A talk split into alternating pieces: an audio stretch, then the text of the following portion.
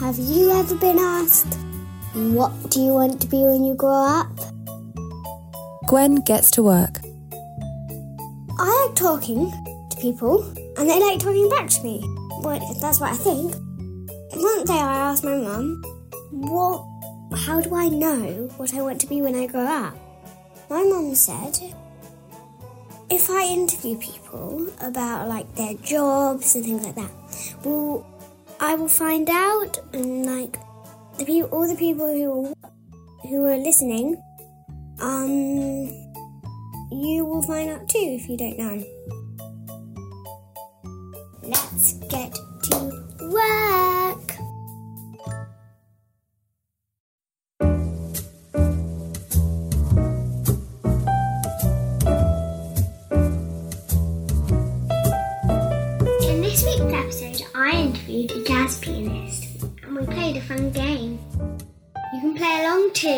If you think you know your notes.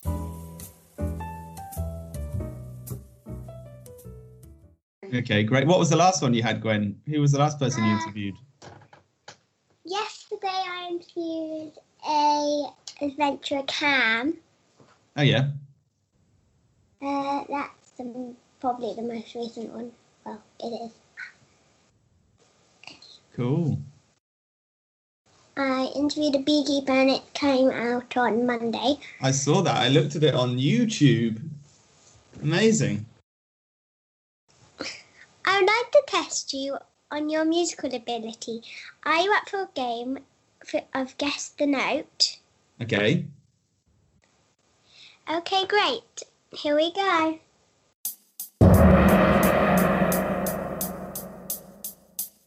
Round one.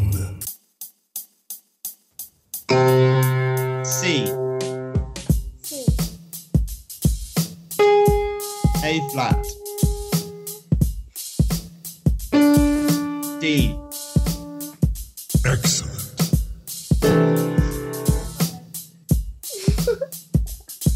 Do, do you want to know? Well, that's a C major chord.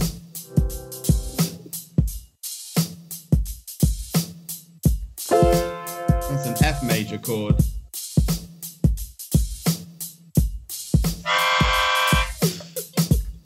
Just a horrible noise.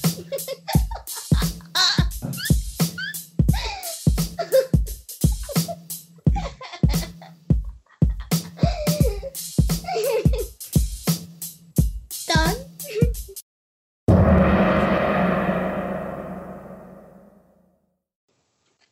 Did I pass? yep. Outstanding. Excellent. When you were a little boy, what did you want to be when you grew up? Well, when I was a really little boy, I wanted to be a fireman. And after that, I didn't really think about it very much. I just wanted to do whatever I enjoyed. And I thought, I'll decide that later on when I have to. So when you when did you first start playing the piano? I first uh, started playing the piano when I was, I think I was five years old. And I can remember that I had a teacher, I think her name was Mrs. Forbes or Mrs. Forsyth or something like that. And I used to have to sit next to her on the piano stool to learn the things I was playing. And if I made a mistake, she would push me off the stool. Ow. So I quickly learned not to make any mistakes. And that way I got to stay on the stool. Horrible. It wasn't that I- bad, really. She was very friendly. I would just leave the class if you kept doing it to me, because I'd make lots of mistakes.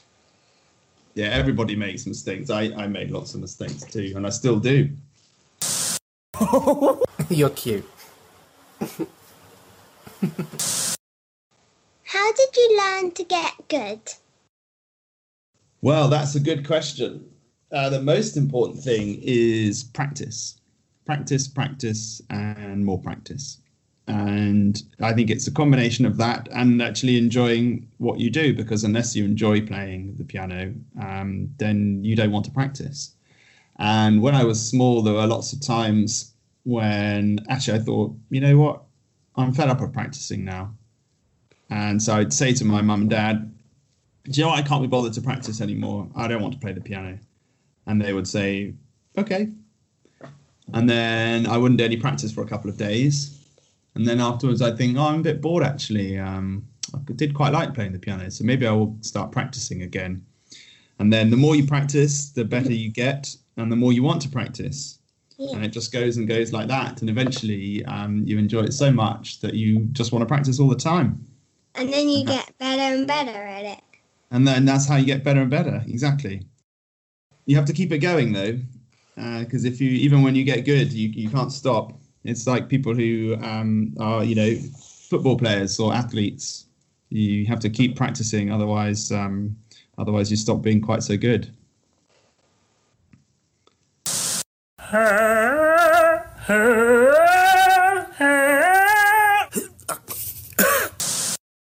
you always want to practice, or sometimes did your parents have to make you do it? Well, I mostly wanted to practice, not not always want to do it very much, um, but normally if I decided I didn't want to practice, then I just wouldn't, and then my parents wouldn't make me do it. They just said, "Well, that's up to you, James. If you don't want to play the piano, then that's up to you. If you don't practice, you won't get better." And then that was um, I would say they were encouraged me to practice, but they, they didn't force me. And then um, you know uh, after a time, I just started to really enjoy it, and, and then I well, then I wanted to practice all by myself.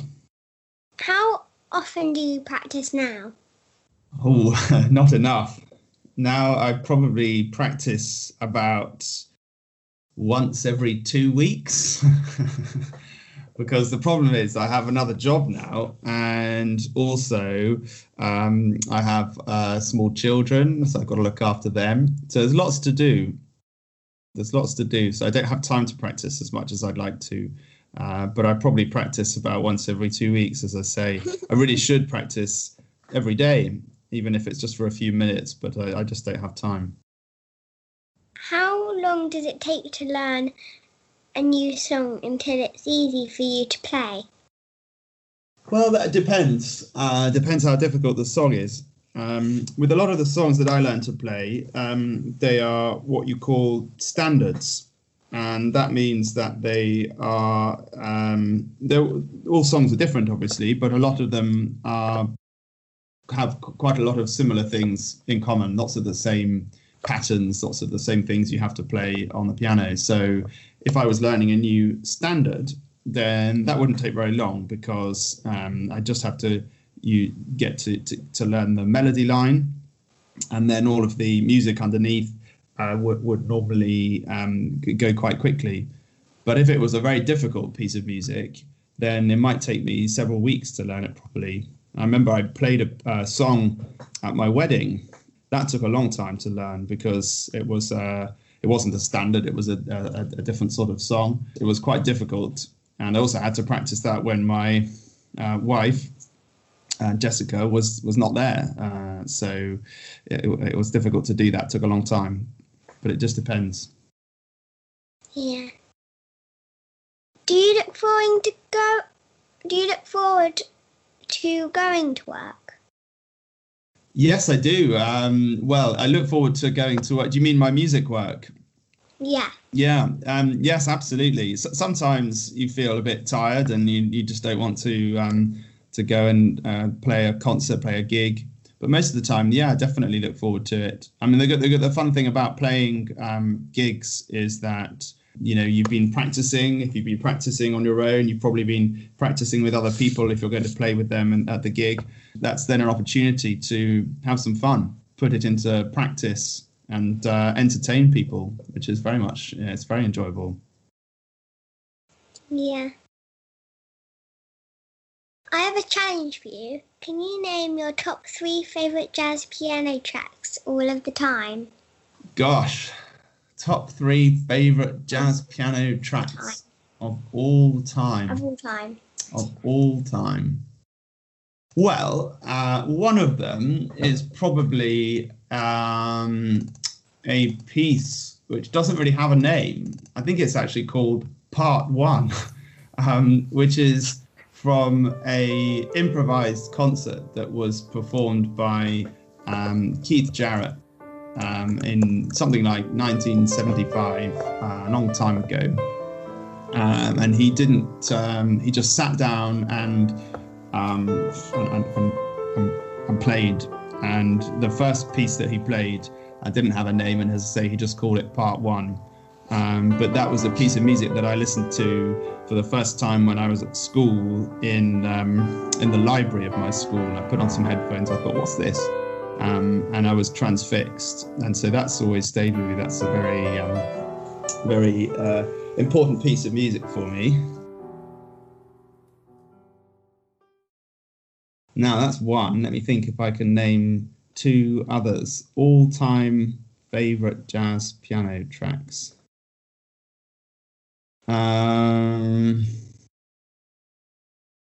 well, I suppose another one actually would be um, a song called Take Five by Dave Brubeck, um, which is a song which my mother used to play to me on a record player when I was a child.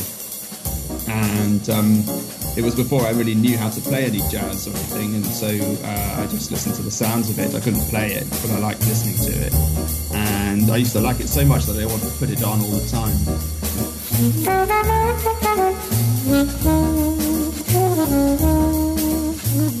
So my mum said I, was, I was limited to the amount of times. I was only allowed to play it once every day or once every two days or something like that. And I'm glad that she did that because then I never got bored of it. It's a very popular piece of music and you hear it quite a lot, but I still like it. So that's two.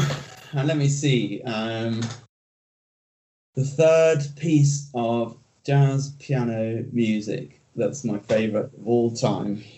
Uh, I'm going to have to take a minute to think about that. So just give me a minute. My mum uh, makes me stop playing my music um, because you know, like um, Siri's and Alexa's. Yes. I have Google, and she tells sometimes tell me to stop playing music. Yeah, I know. Well, that's the thing. Song over and over again. Yeah, because sometimes you know, if you play things over and over and over again, then you just get bored of them, and then you don't want to listen to them anymore, and that that would be a shame. So, um, you know, so so it's quite good so I mean, it might not feel very nice when your mum tells you to stop playing a piece of music, but you should probably be grateful because she's doing you good. It means that you can still enjoy it. Um, still trying to think of my third piece of music. I guess I should probably choose a piece of music, a, a song by um, the person who's probably my favorite jazz pianist, is a guy called Brad Mehldau. Uh, he's an American jazz pianist. Um, he became famous in the sort of late 1990s and the 2000s. I'm going to pick one. I'm going to pick one piece of music that he played in a um, live concert in Tokyo, in Japan, and it's a song called um, "Someone to Watch Over Me." And uh, he, he, as I say, he played this. Um, he played this live in this concert. It's a very, it's a very well-known song. It's a jazz standard, which is what I was just talking about earlier on. Um, but it's a very beautiful piece of music and the way that he plays it um, really is, is beautiful. So uh, I recommend that you listen to that.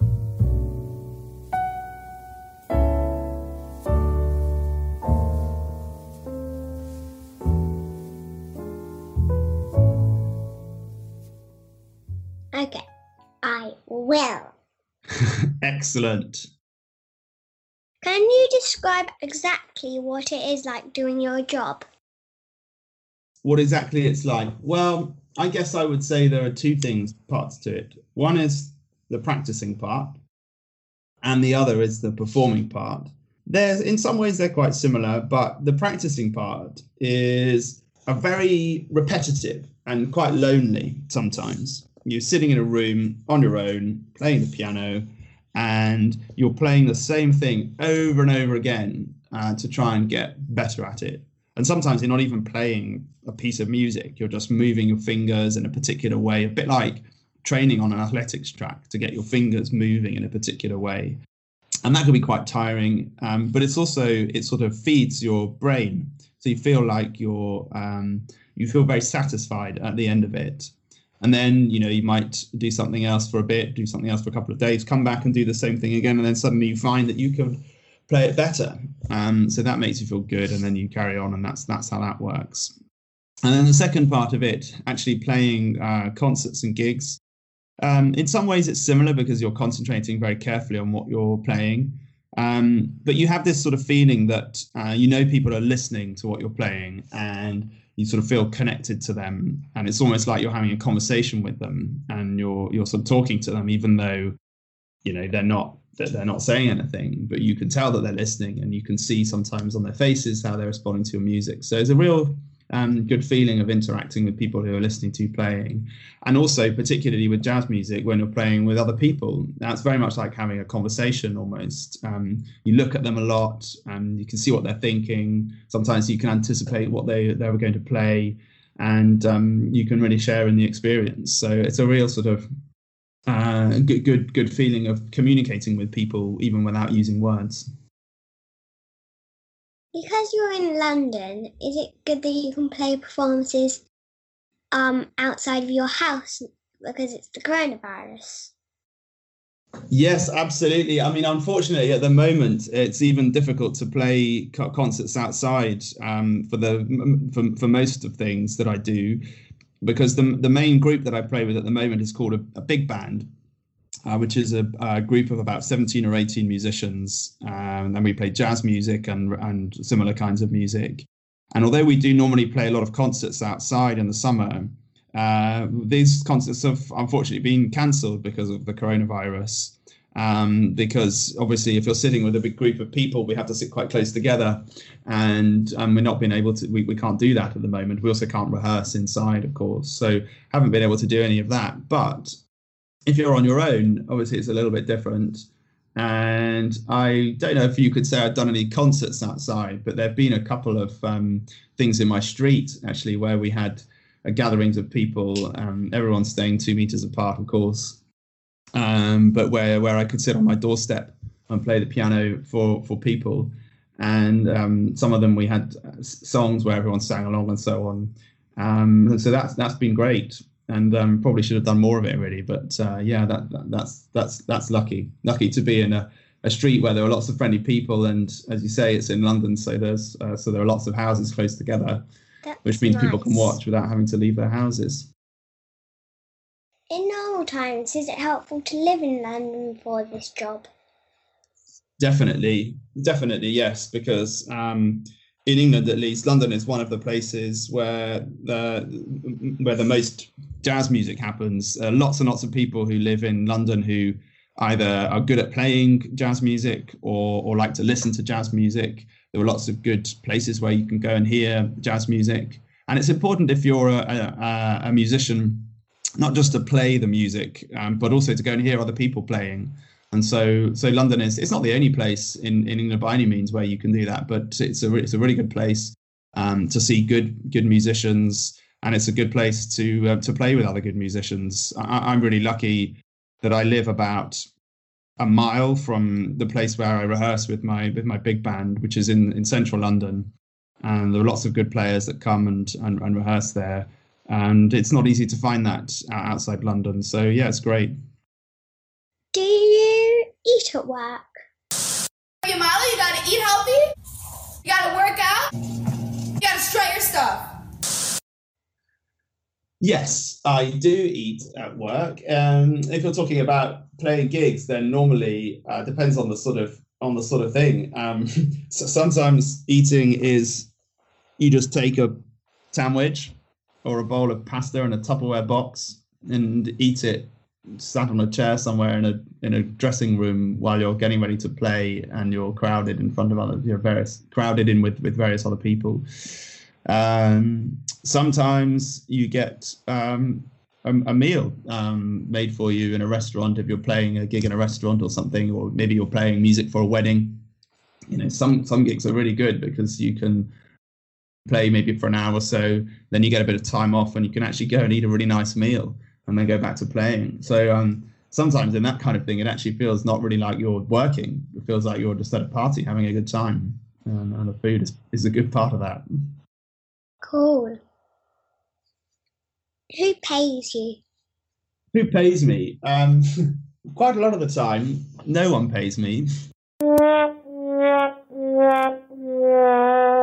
And and I have to do what I'm doing for free. But most of the time, it's uh, the people who are listening to me play. So if you are playing for a wedding, then the people who are paying for the wedding will, will pay for you. Um, if you're playing in a, a pub or playing in um, a jazz club or something, then normally you get paid by the people who own the pub or the jazz club. Uh, but sometimes the money that they get for the concert to pay you with comes from all the people who've come to listen. Now, most of the time, that's how it works. Um, sometimes you'll go in a pub and actually they'll pay you a small amount of money, which doesn't directly come from people who've come to the pub because they don't have to pay to buy a ticket or anything. Um, but because there's music in the pub, lots of people come to listen to it. And then the idea is that they spend lots of money eating and drinking, and that gives the pub more money to pay you. But ultimately, the, the money comes from people who, who are listening to you play. All right. Okay, thank you, James. Now, I know you are really busy today, so I'll let you go. Okay. I think I have a good idea of what a jazz pianist pianist does now. Great. Well, thanks very much for interviewing me, Gwen. That's okay. Bye. Bye. Have a nice day. A few moments later. So probably when I said that was just a horrible noise, actually that was inaccurate because um, I could probably have told you what the noise was.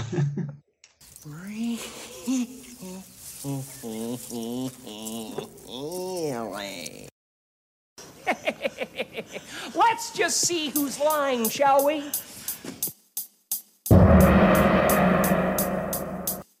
Final round. It's an E, an F, a G, and an A. Excellent.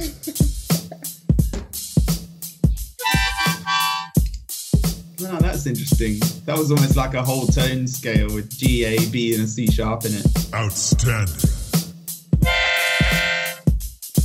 Oh, that was there's a lot in there. That one. It's like a C major six chord.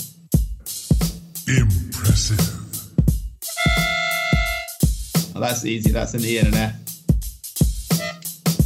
Oh, and an E flat and an F. C and an E flat in there. Well done. Oh, that was a little squeaky C sharp up the top there.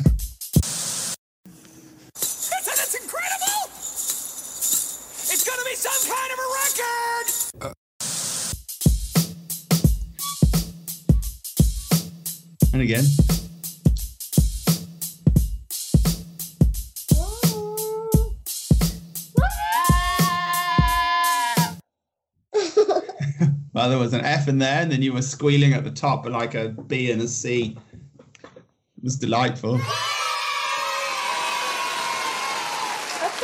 Well done. Well Well done. done. Bye. Bye bye. See you soon.